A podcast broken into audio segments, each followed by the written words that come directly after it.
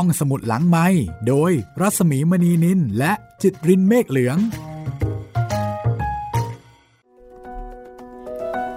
สวัสดีค่ะ ขอต้อนรับทุกท่านนะคะ เข้าสู่ห้องสมุดหลังใหม่ ที่เตรียมจะพาคุณไปไผ่แดงเป็นครั้งที่ 15 สวัสดีคุณจิตริน สวัสดีครับพี่หมี เราจะมีโอกาสไปไผ่แดงอีกสองครั้งค่ะ ครับ เพราะว่าเหลืออีกสองตอน แต่ว่าหลังจากนี้ถ้าคุณคิดถึงและจะกลับไปเยี่ยมเยียน อาจจะย้อนกลับไปเยี่ยมเยียนตั้งแต่ตอนเริ่มต้นตอนแรกครั้งแรก ก็สามารถทำได้ตลอดเวลานะคะ ครับผมจะไปเยี่ยมกี่รอบก็ตามสะดวกเลยครับอันนี้เราจัดไว้ให้แล้ว เป็นบ้านไผ่แดงที่สามารถมาเยี่ยมเยียนกันได้ตลอดเวลาเลยค่ะ ครับผม แต่วันนี้จะเป็นครั้งที่ 15 แล้วก็จะเป็นครั้งที่ น่าเห็นใจสมภารกลาง และขณะเดียวกัน ก็น่าเห็นใจในแกว่นด้วยนะครับ เพราะในแกว่นเนี่ยอุตส่าห์เป็นต้นคิด ในการทำโครงการดีๆ คือสมัยก่อนคงยังไม่ได้เรียกโครงการเนาะ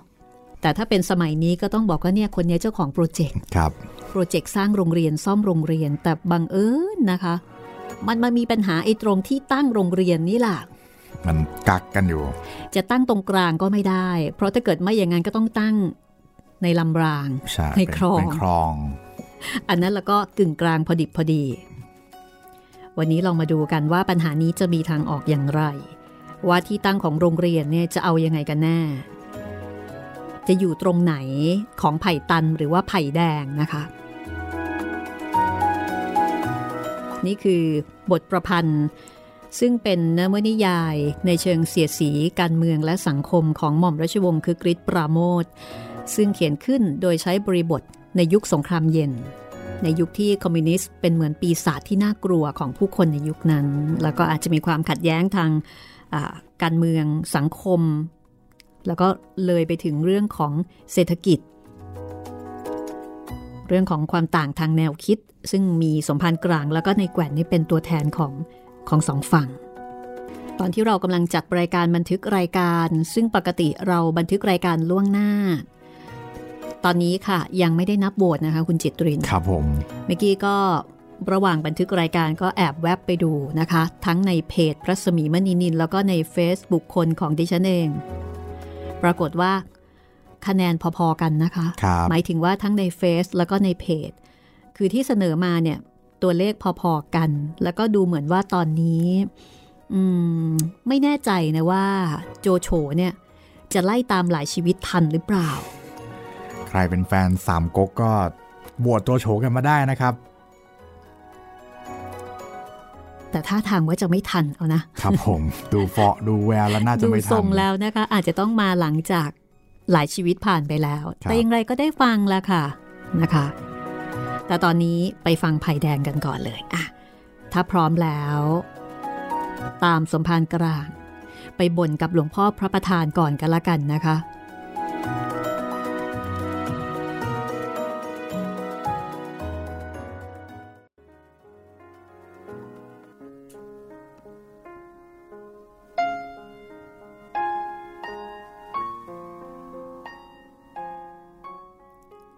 สมภารกลางเข้าไปในโบสถ์ แล้วก็ไปบ่นกับหลวงพ่อพระประธาน เหมือนอย่างที่เคยเป็นผมพ่อครับ ทุกวันนี้ มนุษย์เรารบราฆ่าฟันกันอยู่ทุกวัน มีทั้งสงครามเย็นสงครามร้อน การเมืองและอะไรต่ออะไรอีกเยอะแยะ คนทุกวันนี้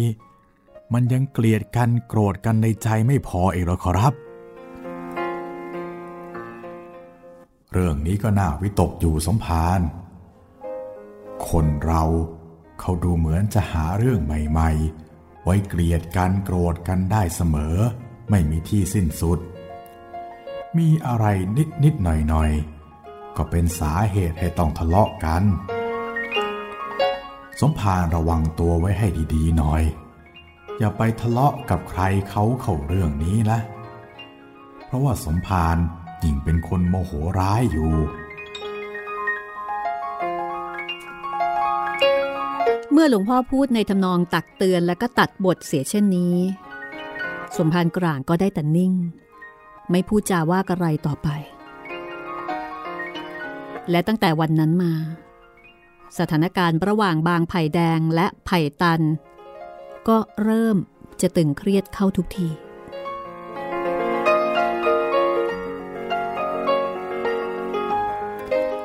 ตอนเริ่มต้นนั้น เด็กไผ่แดง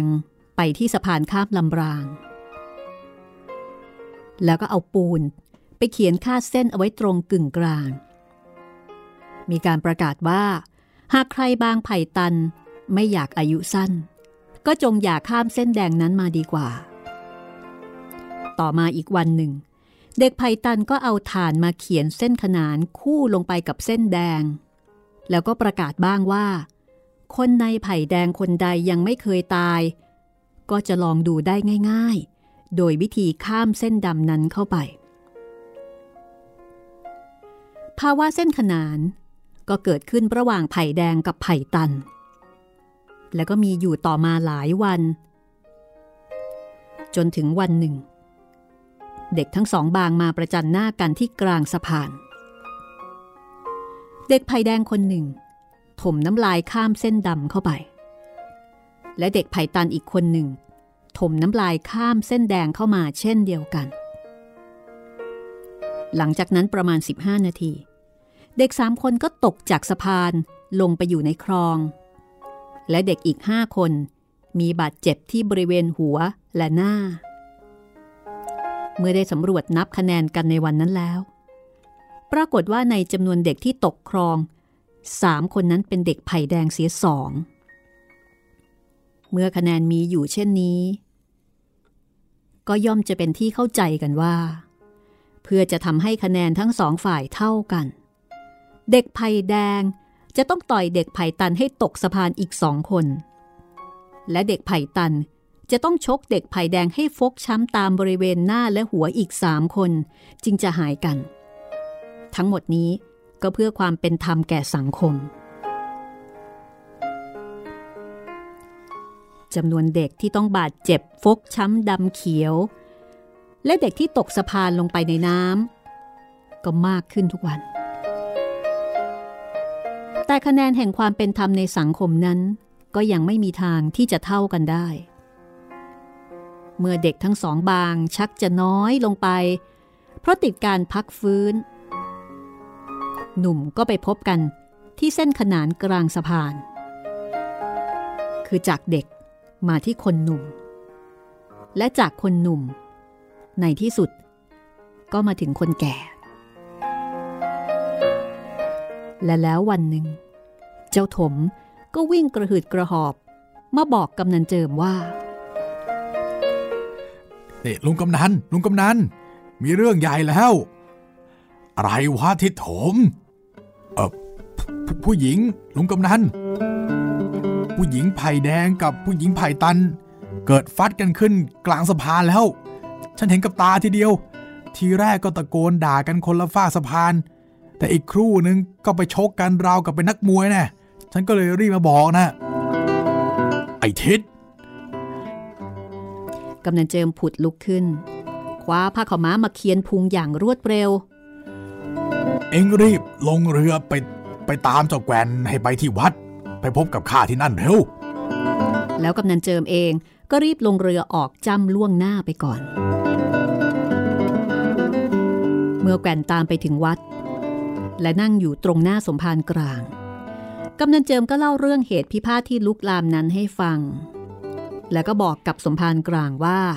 สมภารกลางต้องหาทางออกจากปัญหานี้ให้ได้ เพราะว่าเรื่อง มันลุกลามไปใหญ่เสียแล้วลำพังเด็กสู้กับเด็กมันก็ไม่เป็นไร เพราะว่าเด็กมันก็ต้องชกกันลำพังคนหนุ่มก็ไม่เป็นไร เพราะว่ามันเลือดร้อน คนแก่บางคนถ้าไม่เจียมตัวขืนไปชกกับเขา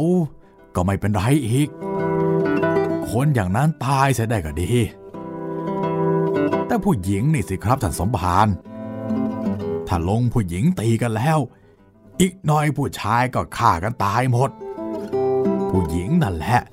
จะเอามีดเอาปืนใส่มือผัว บอกให้ไปฆ่าญาติฆ่าพ่อเขาก็ได้ ถ้าสมภารไกลเกลี่ยเรื่องนี้ไม่สำเร็จ ก็เห็นจะไม่ได้สร้างโรงเรียนแล้ว คิดสร้างประช้ากันดีกว่า อีกหน่อยคนก็ตายหมดทั้งสองบาง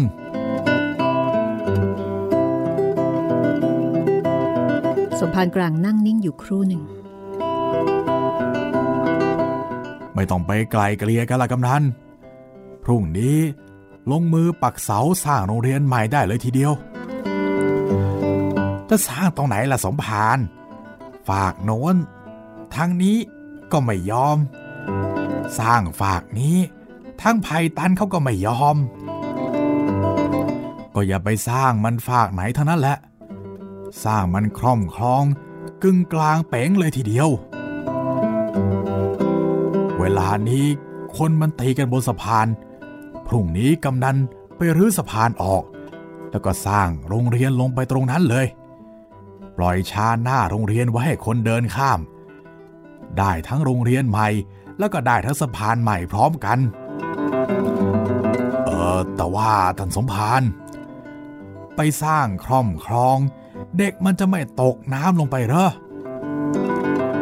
ไผ่แดงกับไผ่ตันหากินกับน้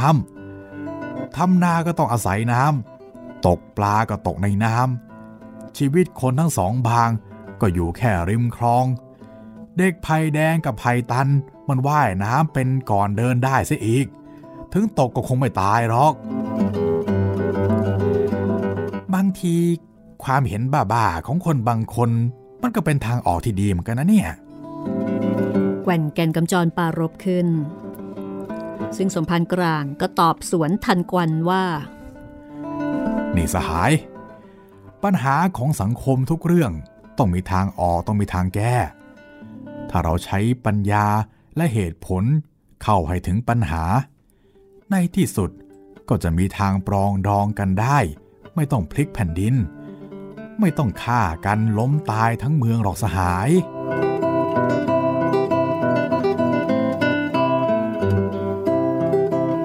ด้วยเหตุนี้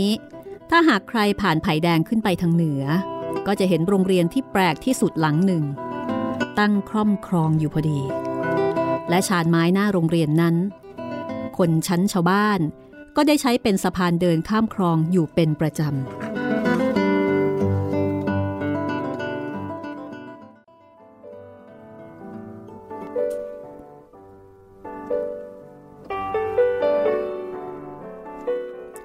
ามปกติ น้ำที่ไผ่แดงนั้น เมื่อทอดกระถินแล้วก็ควรจะเริ่มลด แต่ปีนี้น้ำที่ไผ่แดงไม่ประพฤติตนตามระเบียบและวัฒนธรรมที่ธรรมชาติได้วางเอาไว้ เพราะถึงแม้ว่างานกระถินที่วัดจะเสร็จไปเรียบร้อยแล้ว น้ำที่ในคลองไผ่แดงก็หาได้ลดลงไม่ แต่ยังคงเอ่ออยู่ในระดับสูง และต่อมา ดินฟ้าอากาศก็เกิดแปรปรวน มีลมพายุและมีฝน และฝนนั้นก็ตกหนักอยู่หลายวันติดติดกัน ระดับน้ำในคลองไผ่แดงก็เริ่มสูงขึ้นอย่างน่าวิตก เมื่อวันแรกที่มีพายุและฝนตกหนัก สมภารกลางก็แงนหน้าขึ้นดูท้องฟ้า และเห็นแต่เมฆดำทะมึนไปทั่วทุกทิศ สมภารกลางก็เดินกรำฝน เอาไม้รวกอันหนึ่ง ไปปักไว้ที่ริมตลิ่งหน้าวัดไผ่แดง รุ่งเช้า ระดับน้ำก็ขึ้นมาถึงไม้ที่ปักเอาไว้ แต่ฝนก็ยังไม่หยุด สมภารกลางก็กรำฝน ลุยน้ำออกไปถอนไม้ที่ปักไว้นั้น เข้ามาปักไว้ในที่ใหม่ ที่ลึกจากตลิ่งเข้ามาหลายวาพอเลยเพนไปไม่นาน น้ำก็ตามขึ้นมา ถึงไม้ที่สมภารกลางปักไว้นั่นอีก และถึงแม้ว่า ฝนจะมาจากคลองนั้น ก็เป็นสีดินแดง แสดงให้เห็นว่า ฝนตกหนักทางเหนือ และน้ำเหนือกำลังไหลบ่าจากป่าเข้าสู่บ้าน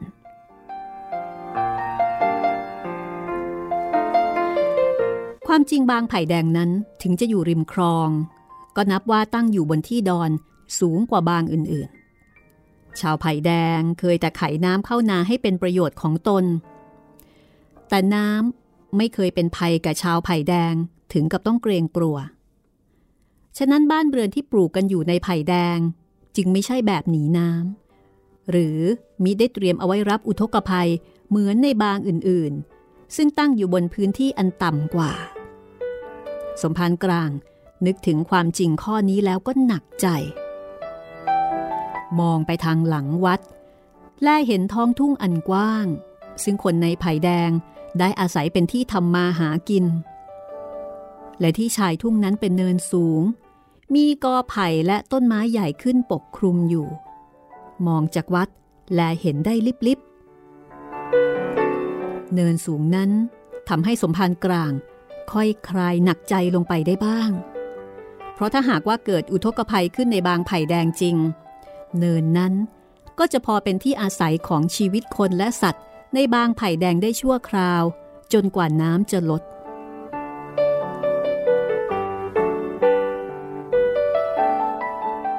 ตอนนี้ฝนยังพรำอยู่เรื่อยๆ และน้ำในคลองก็มีระดับสูงยิ่งขึ้นไปทุกที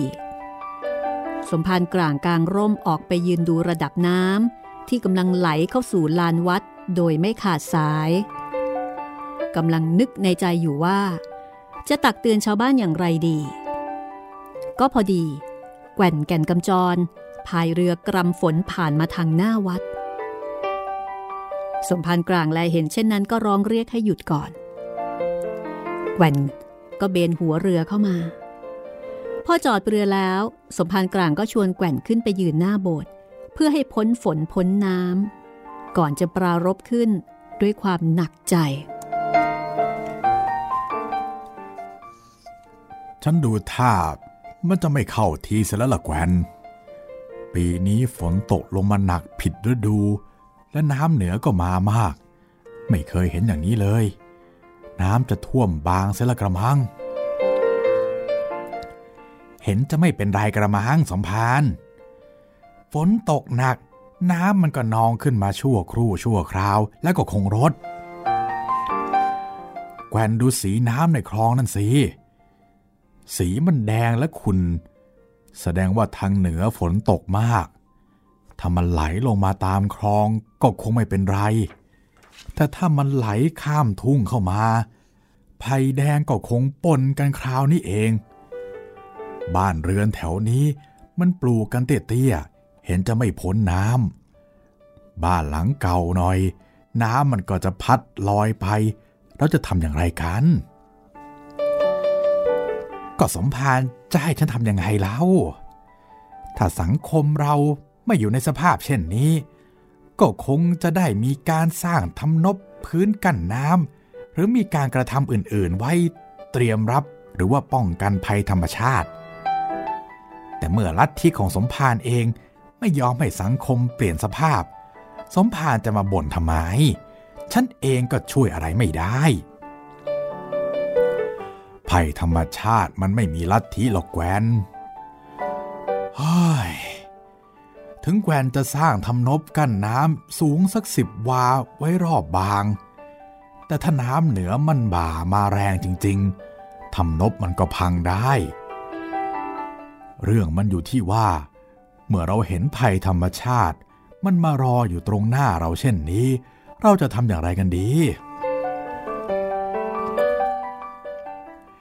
เรื่องนั้นมันอยู่นอกอำนาจของฉัน ฉันช่วยใครไม่ได้หรอก ถ้าเป็นเรื่องปัญหาของสังคมก็ไปอีกอย่างหนึ่งสมภารลองสวดมนต์ห้ามน้ำบ้างสิ เพื่อมันจะหยุดบ้าง แกวนพูดแล้วก็เดินลงเรือ แล้วก็รีบพายหายออกจากวัดไป สมภารกลางมองดูแกวนจนลับตา แล้วก็ถอนใจใหญ่อีกครั้งหนึ่งก้มหน้าเดินเข้าไปในโบสถ์ก้มลงกราบพระประธาน หลวงพ่อครับ คราวนี้เป็นบาปเป็นกรรมของไผ่แดงอีกแล้วครับ น้ำถึงได้ท่วมขึ้นมาเฉยๆ ผมดูท่ามันคงไม่ลดง่ายๆ ชักเป็นห่วงชาวบ้าน แต่พอจะหันหน้าไปปรึกษานายแกวนเขาหน่อย เขาก็กลับเอาลัทธิอะไรเข้ามาอ้าง ผมเลยขี้เกียจเถียง เพราะเห็นว่าไม่ใช่เวลา ถูกแล้วสมภารไม่ใช่เวลาจะมาเถียงกันเลย คนเราเวลาไม่มีภัยอันตรายก็มักจะลืมตัว ต่างคนต่างถือว่าตัวใหญ่ ต่างคนต่างมีลัทธิ แต่พอถึงเวลาที่มีภัยธรรมชาติมาถึง ก็น่าจะเห็นว่ามนุษย์เรานั้น เป็นสัตว์โลกที่เล็กนิดเดียว ไม่น่าจะถือทิฏฐิมัวเถียงกันอยู่เลย ควรจะช่วยกันเอาตัวรอด ช่วยกันจะดีกว่าเฮ้ยจริงทีเดียวครับ ดูแต่มดแดง เวลาน้ำท่วมมันยังเกาะกันเป็นแพสมภารนี่แปลก เกิดมาเป็นคนดีๆ มีสติปัญญาพร้อมทุกอย่าง แต่ต้องไปถือเอามดมาเป็นตัวอย่าง แต่ตัวอย่างจากมด ของสมภารก็ดีอยู่ ลองคิดต่อไปให้ดีๆเถอะ เพราะมดนั้นถึงจะมีสติปัญญาน้อย แต่ใจคอมันก็มั่นคงดีอยู่ ไม่ทิ้งพวกพ้องในยามทุกข์ผมเองก็เห็นจะแค่มดแดงเท่านั้นแหละครับหลวงพ่อ ดูสติปัญญาตัวเองก็เห็นว่าสู้คนอื่นเขาไม่ได้ แต่น้ำใจผมก็คงไม่ด้อยกว่าใคร ที่ฉันยังคบกับสมภารอยู่ได้ทุกวันนี้ ก็เพราะว่าน้ำใจของสมภารนี่แหละ บางที ปฏิปทาของสมภารก็ใช้ไม่ได้เอาทีเดียว บางทีสมภารก็มีอารมณ์พุ่งพล่าน เจ้าโมโหโทโส แต่น้ำใจของสมภารนั้นมั่นคงนักศรัทธาของสมภารนั้นก็แข็งแรง เป็นหลักพระศาสนาดีอยู่ แต่สมภารอย่าโมคุยกับฉันอยู่เลย น้ำกำลังขึ้นอยู่ทุกลมหายใจ จะทำอะไรก็รีบไปทำเข้าเถอะ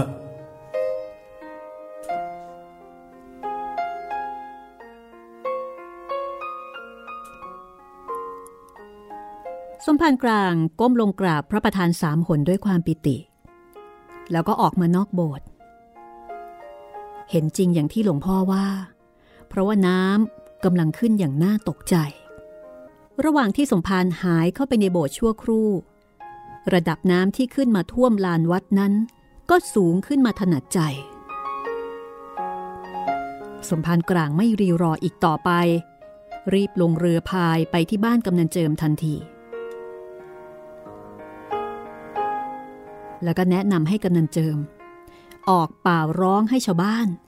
เก็บข้าวของออกจากบ้าน หนีน้ำ ไปอยู่บนเนินสูงชายทุ่งชั่วคราว จนกว่าน้ำจะลด วัวควายและสัตว์เลี้ยง บรรดาที่ตนมีก็ให้ต้อนเอาไปด้วย ฝ่ายกำนันเจิมก็เห็นจริง รีบออกไปเป่าร้องให้ชาวบ้านทำตามที่สมภารกลางแนะนำการอพยพชาวบ้านไผ่แดงไปสู่ที่ปลอดภัยก็เริ่มขึ้น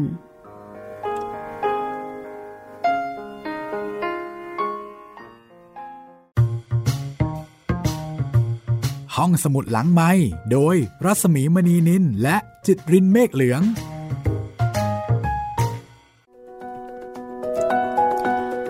หมายเหตุการณ์ที่หมู่บ้านไผ่แดงตอนนี้นะคะ ใกล้เคียงกับโลกปัจจุบันของเรา เลยนะพี่ พอดีเลย เห็นภาพเลยนะคะครับ น้ำเวลาที่มันมานี่มันเร็วจริง ๆ นะ มันไม่บอกใครด้วยฟึบฟึบฟึบฟึบขนาดบ้านไผ่แดงเอ่อ มีการบรรยายสภาพภูมิศาสตร์ว่าจริง ๆ แล้วที่เนี่ยเป็นที่ดอนครับยังโดนเลย ก็แสดงว่าน้ำมากจริง ๆ นะคะ ปีนี้ ใช่ครับ เป็นความบังเอิญที่ตรงกับสภาพเหตุการณ์ปัจจุบันในชีวิตจริงของเรานะคะ ใช่ อันนี้เป็นตอนรองสุดท้ายค่ะ ก่อนอวสานของไผ่แดง กับปัญหาน้ำท่วม ที่บ้านไผ่แดงนะคะ จากนวนิยายไผ่แดงของหม่อมราชวงศ์คือกริชปราโมทค่ะ อันหนึ่งที่แปลกใจก็คือตั้งแต่อ่านไผ่แดงมา ตั้งแต่ต้นจนถึงทุกวันนี้เนี่ยเหตุการณ์หลายอย่างแล้วก็คำพูดหลายอย่างเหมือนกับมันเกิดซ้ำแล้วซ้ำอีกเนาะครับ มันมันอาจจะมัไม่นได้ไม่รับได้ไม่ได้รับการแก้ไขอย่างที่ควรอย่างนี้เหรอพี่ คือเหมือนกับว่าแทนที่ว่าเรื่องนี้เนี่ยจะเป็นเรื่องที่เอาไปแล้ว หรือว่าเรื่องที่ อ่านแล้วเราจะไม่รู้สึกอินอะไรกับมัน เพราะมัน 60-70 ปีผ่านไปแล้วครับแต่ว่าเหตุการณ์แล้วก็คำพูดหลายอย่างเนี่ยถ้าตัดเอาบริบทในเรื่องของเวลาไปแล้วเนี่ยมันไม่มีเวลาจริง ๆ นะคะ ก็ยังใกล้เคียงใกล้เคียงยังร่วมสมัยครับยังร่วมสมัยได้อยู่เสมอ อย่างเหตุการณ์น้ำท่วมนี่ก็ อันนี้ก็ยังคงร่วมสมัยได้อยู่เสมอนะคะครับยังท่วมกันอยู่เป็นประจำ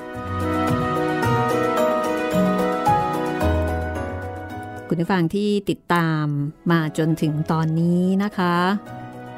ก็อย่าลืมว่าการใช้บริการห้องสมุดหลังไม้ของเราก็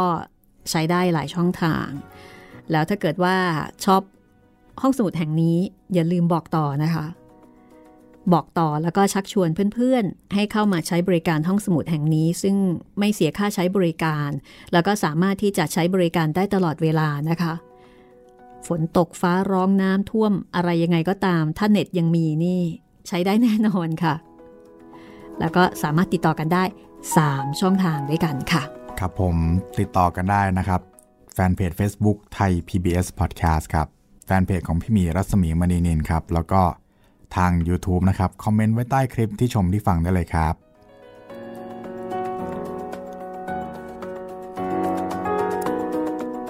เอาละ สถานการณ์ก็กำลังอยู่ในช่วงคับขันเนาะใช่ โอ้โห นี่ต้องอพยพชาวบ้านกันเลยนะพี่ ก็เหมือนกับตอนนี้มา ใช่ เวลาน้ำท่วมช่วงหลังๆ นี่เราจะเห็นว่าในบางพื้นที่ก็ต้องอพยพขึ้นมานอน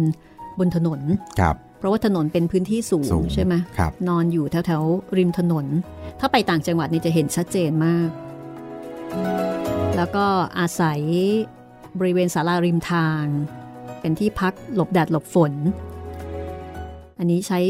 คือเป็นบริเวณที่สูงของที่บ้านไผ่แดงนะคะ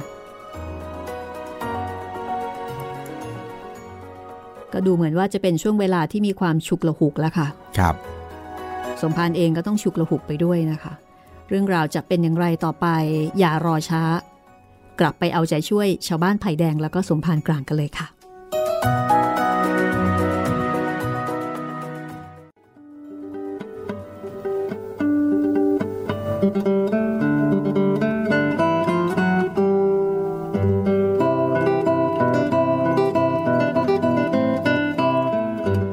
ณะนั้นน้ำในทุ่งมีระดับสูงขึ้นแล้ว การขนข้าวของต้องทำทางเรือ สมภารกลางกลับมาถึงวัด ก็อำนวยการให้เด็กวัดกับเนน เอาหลวงตารุ่ม ใส่เรือเอาไปไว้บนที่ดอนก่อน เพราะว่ากุฏิพระที่วัดไผ่แดงนั้น น้ำต่ำอยู่ เกรงว่าจะไม่พ้นน้ำ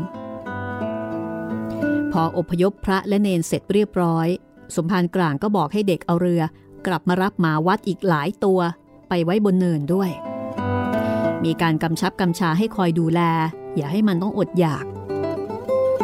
วันนั้นทั้งวันระหว่างที่ไผ่แดงกำลังอพยพหนีน้ำปรากฏว่าน้ำก็ขึ้นเรื่อยๆ อย่างน่ากลัว กระแสน้ำเชี่ยว บ้านบางหลังที่ปลูกด้วยไม้ไผ่ มุงด้วยแฝกหลังคา ก็ถูกน้ำพัดพาลอยไปจริง ๆ สมภารกลาง ละกุฏิของตน ซึ่งงอนแง่นน่ากลัว ไปอยู่บนศาลาวัดแทน มองออกไปดูไผ่แดงทั้งบางแล้วก็ให้ใจหาย เพราะว่าตอนนี้เห็นมีแต่น้ำเจิ่งไป เสียงน้ำพัดดังอยู่อู้อู้บ้านคนในไผ่แดงบางหลัง เหลือแต่หลังคาที่พ้นน้ำบางหลังก็จมอยู่ในน้ำครึ่งหนึ่ง ชีวิตคนและสัตว์ในบางไผ่แดง ต้องลี้ภัยธรรมชาติไปออกันอยู่บนเนินสูงที่อยู่ไกลลิบๆสมภารกลางแลเห็นควันไฟลอยขึ้นจากเนินนั้น ก็รู้ว่าผู้คนคงจะหุงข้าวต้มแกง เพื่อเลี้ยงกันประทังชีวิตไปก่อน ตัวสมภารกลางเองได้แต่ยืนนิ่งอยู่บนศาลา แผ่เมตตาไปยังคนที่อยู่บนเนิน ราะว่าคนที่อยู่ที่นั่น แต่ละคนก็ใกล้ชิดกับสมภารกลาง เสมือนหนึ่งเป็นญาติสนิท มีทุกสุข มีความประพฤติ นิสัยใจคออย่างไร สมภารกลางก็รู้จักดีอยู่ทั่ว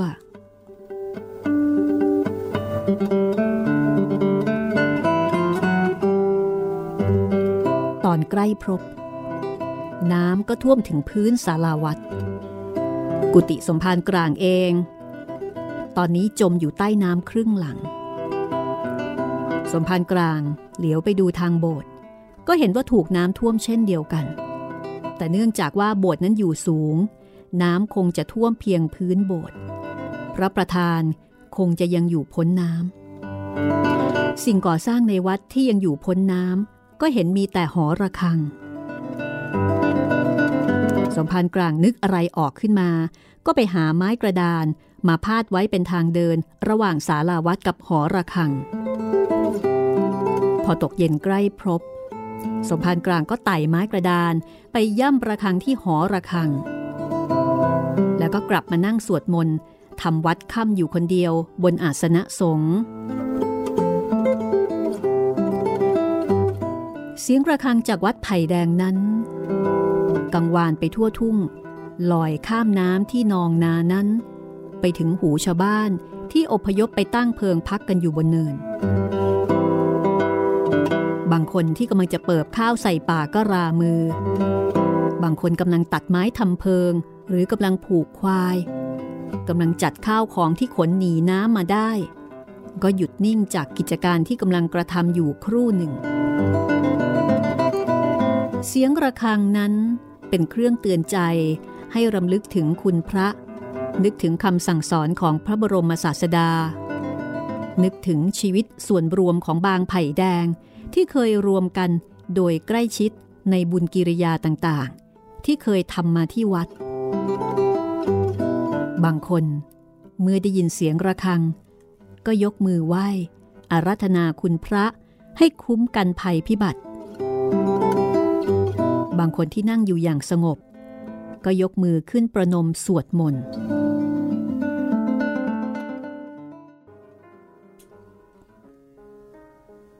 เสียงระฆังที่ลอยมากระทบโสดคนทั้งปวงนั้น เป็นสัญญาณเตือนใจ ให้ระลึกถึงความผูกพันที่ต่างมีอยู่ต่อกัน ในทางสายโลหิต และในทางศาสนา เป็นเครื่องปลอบใจ ในยามที่บังเกิดภัยอันตรายเป็นส่วนรวม เป็นเครื่องหมายแสดงว่า ตราบใดที่เสียงระฆังที่วัดไผ่แดงนั้นยังดังอยู่ บางไผ่แดงนั้นเองก็ยังไม่สิ้น ถึงจะบังเกิดอุทกภัย หรือภัยอันตรายใด ๆขึ้น ภัยอันตรายนั้น ก็จะมีอยู่ชั่วขณะ น้ำที่ท่วมจนเกือบมิดหลังคาบ้านนั้น ก็จะต้องลดลงในวันหนึ่ง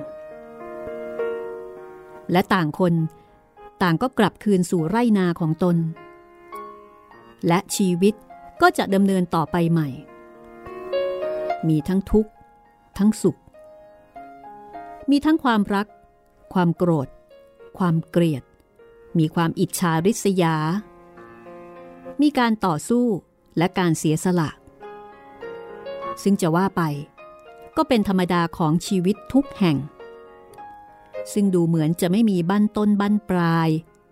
ไม่มีใครรู้แน่ว่า จะสิ้นสุดลงที่ตรงไหน แต่เสียงระฆังของวัดนั้น ก็ยังดังไปถึงหูชาวบ้านไผ่แดง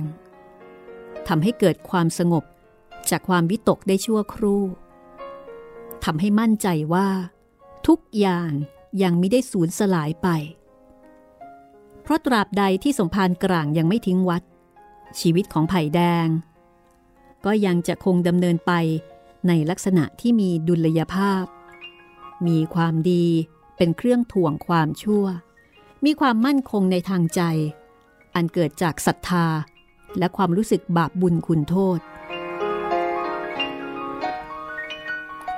กำนันเจิมได้ยินเสียงระฆังจากวัดไผ่แดงแล้ว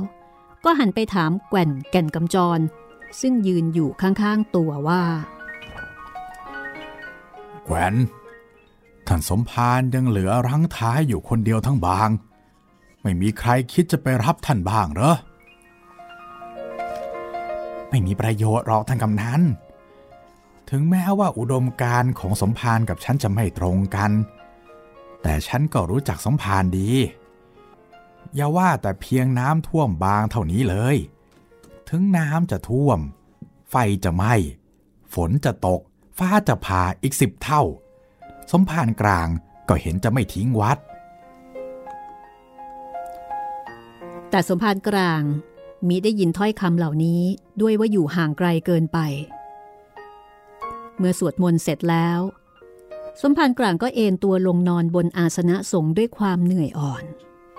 หลังจากที่ได้ช่วยคนให้อพยพหนีน้ำท่วมทุกวันแล้ว สมภารกลางหลับสนิท หลับด้วยความบริสุทธิ์ใจ ของคนที่ทำหน้าที่ของตนแล้วอย่างบริบูรณ์ในทุกโอกาส และทุกเหตุการณ์ที่เกิดขึ้น ส่วนวันใหม่ที่จะมาถึงต่อไปนั้น จะนำเอาเหตุการณ์อย่างไรมาสู่ชีวิตของสมภารกลางอีก เราอาจได้ยินได้ฟังกันในโอกาสอื่น ในวันข้างหน้าระหว่างนี้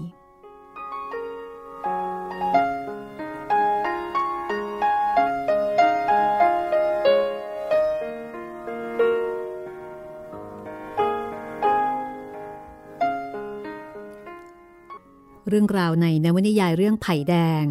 ได้จบลงแต่เพียงเท่านี้นะคะ แต่ว่าหลังจากนี้ค่ะ มีคำตามตามมาคำตามนี้น่าสนใจมาก ผู้ประพันธ์บอกเอาไว้ว่า ธรรมดาหนังสือทั้งหลาย มักจะเริ่มต้นด้วยคำนำแต่เมื่อเรื่องไผ่แดงนี้มิได้เริ่มต้นด้วยคำนำเหมือนหนังสืออื่น จึงควรจะมีคำตามต่อท้าย เรื่องไผ่แดงนี้ ผู้เขียนได้เขียนขึ้น เพื่อพยายามชี้ให้เห็นปฏิกิริยาในใจคนบางหมู่บางเหล่า เมื่อมีลัทธิใหม่ หรือของใหม่มากระทบ ผลที่เกิดขึ้น ก็คือความขัดกันระหว่างลัทธิ หรือความแตกต่างระหว่างจิตกับวัตถุลัทธิไหนจะผิดหรือถูก และผู้เขียนเรื่องนี้จะผิดหรือถูก ขอยกไว้เป็นหน้าที่ของผู้อ่านที่จะวินิจฉัย ผู้เขียนได้แสดงความเห็นไว้แล้ว และจะไม่ขอแก้ตัวหม่อมราชวงศ์คือกริชปราโมทได้กล่าวเอาไว้ในคำตามว่า ถ้าหากว่าสมภารกลางที่ได้แสดงไว้ในเรื่อง จะไม่ถูกใจพระคณาธิการองค์ใดหรือหลายองค์ ผู้เขียนก็ยอมรับผิด แล้วก็ยอมรับโทษทัน อันพึงจะมีโดยสิ้นเชิง ถ้าหากว่าภาพของกำนันเจิมที่วาดเอาไว้จะไม่ต้องใจท่านกำนัน ผู้ใหญ่บ้านคนใดหรือหลายคน ผู้เขียนก็ขอน้อมรับตะพดโดยชื่นตา และถ้าหากว่าสหายแกว่นของผู้เขียน ไม่ถูกต้องตรงกับลักษณะของสหายในเมืองไทยเราทุกวันนี้ ผู้เขียน ก็จะยอมขึ้นศาลประชาชนในเบื้องหน้า โดยไม่ยอมหลีกบิดพริ้ว อันนี้ก็เป็นอารมณ์ขันของผู้ประพันธ์นะคะ แต่หลวงพ่อพระประธาน หลวงพ่อพระประธานในโบสถ์นั้น ผู้เขียนบอกว่า ไม่ขอยอมรับผิดต่อผู้ใด เพราะว่าเสียงที่หลวงพ่อพูดกับสมภารเป็นเสียงแห่งความรู้สึกผิดชอบของผู้เขียนเอง มิได้เกี่ยวข้องกับใครอื่น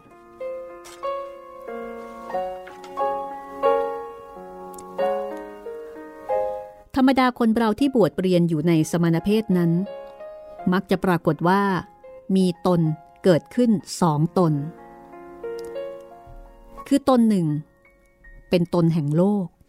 ที่สมภารกลางมักจะแสดงให้ประจักษ์แก่คนทั้งหลาย อีกตนหนึ่งนั้น คือตัวเอง ในฐานะที่เป็นสมณะอยู่ห่างจากโลก ตนทั้งสองนี้ ย่อมจะพูดจาทักถามกันอยู่เสมอ แต่ตนที่เป็นสมณะนั้น ย่อมจะมีเสียงเหนือกว่าตนที่ยังหมกมุ่นอยู่ในโลกนี้เสมอไป ถ้าหากว่าคนผู้เป็นเจ้าของตนทั้งสองนั้น ยังมีเจตนาแน่วแน่ที่จะอยู่ในสมณะเพศ การแยกตนออกเป็นสองนี้ บางคนอาจไม่รู้ แต่ถ้าอยู่ในที่สงัด ก็อาจได้ยินข้อถกเถียง หรือพูดจาระหว่างความรู้สึกผิดชอบฝ่ายหนึ่ง และความหมกมุ่นในโลกอันเต็มไปด้วยกิเลสอีกฝ่ายหนึ่งได้ สมภารกลาง ได้ยินเสียงของตนเองที่เป็นพระแท้ดังมาจากพระประธาน ส่วนเสียงของตนที่ยังอยู่ในโลก ก็ดังออกจากปากตัวเอง และด้วยเหตุนี้ การเจรจาระหว่างพระประธานกับสมภารกลาง จึงมิได้มีคนอื่นล่วงรู้หรือได้ยินเลย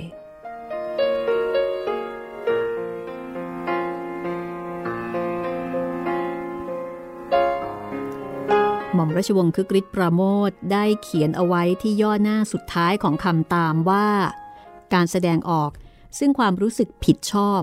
โดยวิธีทำให้พระประธานพูดได้นี้ จะเรียกว่าเป็นวิธีการประพันธ์ก็ได้ แต่ผู้เขียนก็เขียนด้วยความจริงใจ และอย่าว่าแต่สมภารกลางเลย ถ้าหากปุถุชนคนใดมีโอกาสเข้าไปสงบนิ่ง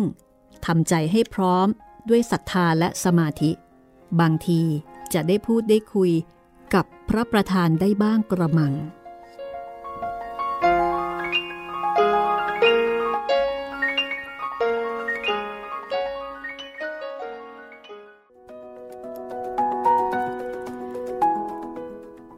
ในเรื่องจบลงแต่เพียงเท่านี้ แต่ว่าหนังสือไผ่แดง ยังไม่จบค่ะ คือดูเหมือนว่าจะจบแต่ไม่จบ เพราะว่าผู้เขียนเนี่ยได้ชักชวนผู้อ่านค่ะคุณจิตรินครับ ชักชวนผู้อ่านเป็นตัวหนังสือตัวโตๆเลยนะคะ ในหน้าถัดไปบอกว่ากลับไปเยี่ยมไผ่แดงกันอีกครั้ง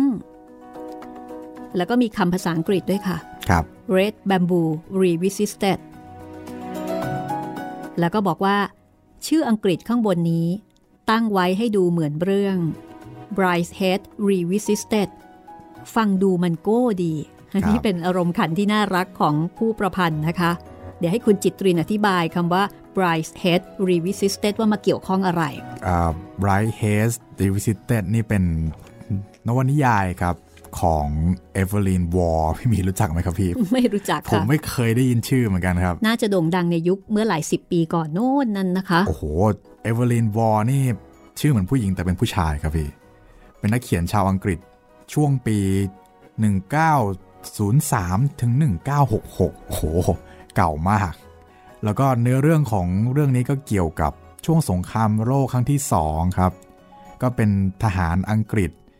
เดินทางมา มามาอยู่ที่ค่ายทหารเนี่ยแหละครับ แล้วก็เหมือนหวนย้อนกลับไปตอนตัวเองยังไม่ได้เป็นทหารอะไรประมาณนี้ครับ เท่าที่เท่าที่อ่านมค่ะเรื่องย่อมานะพี่ค่ะ แล้วก็มีเป็นภาพยนตร์ด้วยนะครับ น่าจะดังทีเดียวแหละครับค่ะ อันนี้ก็ต่อยอดได้อีกนะคะ จากไผ่แดงไปถึงเรื่องนั้น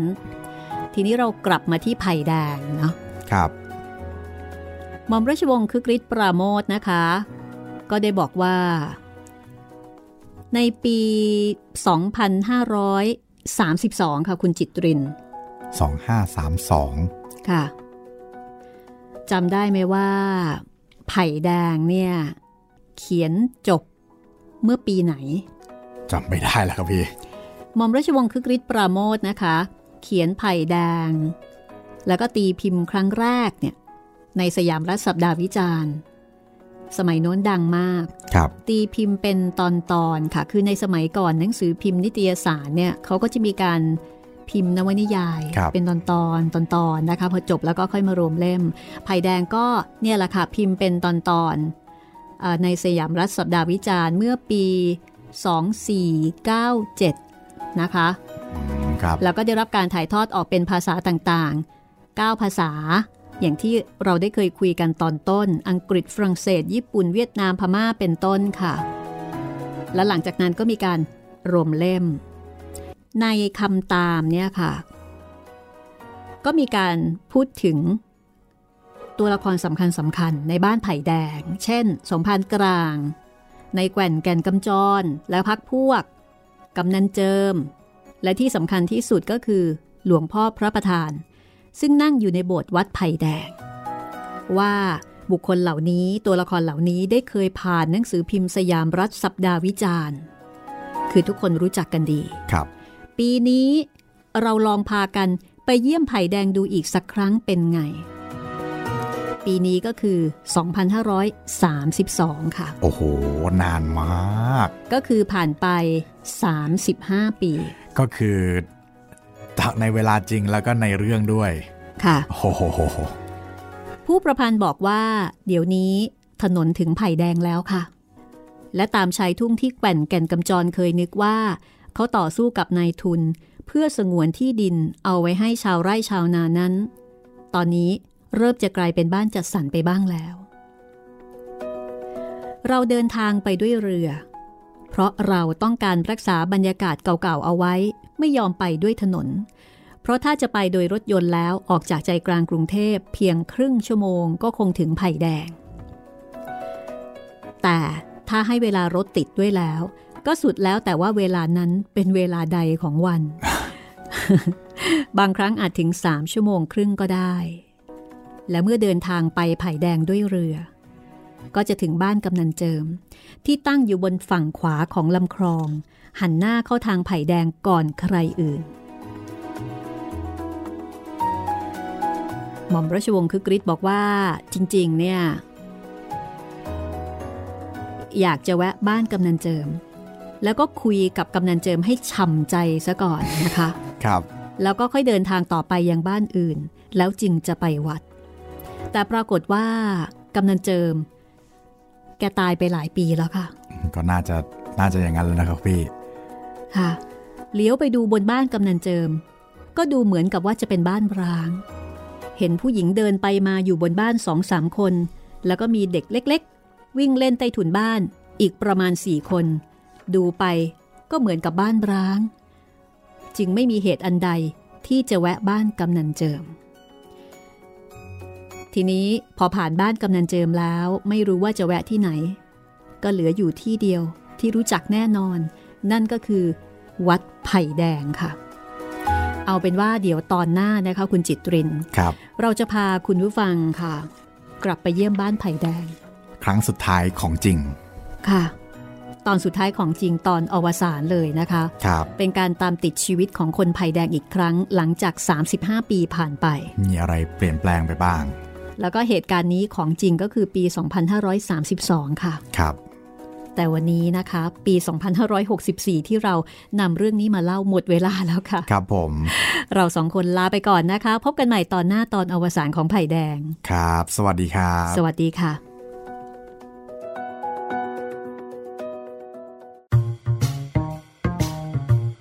ห้องสมุดหลังไม้โดยรัสมีมณีนินและจิตรินเมฆเหลือง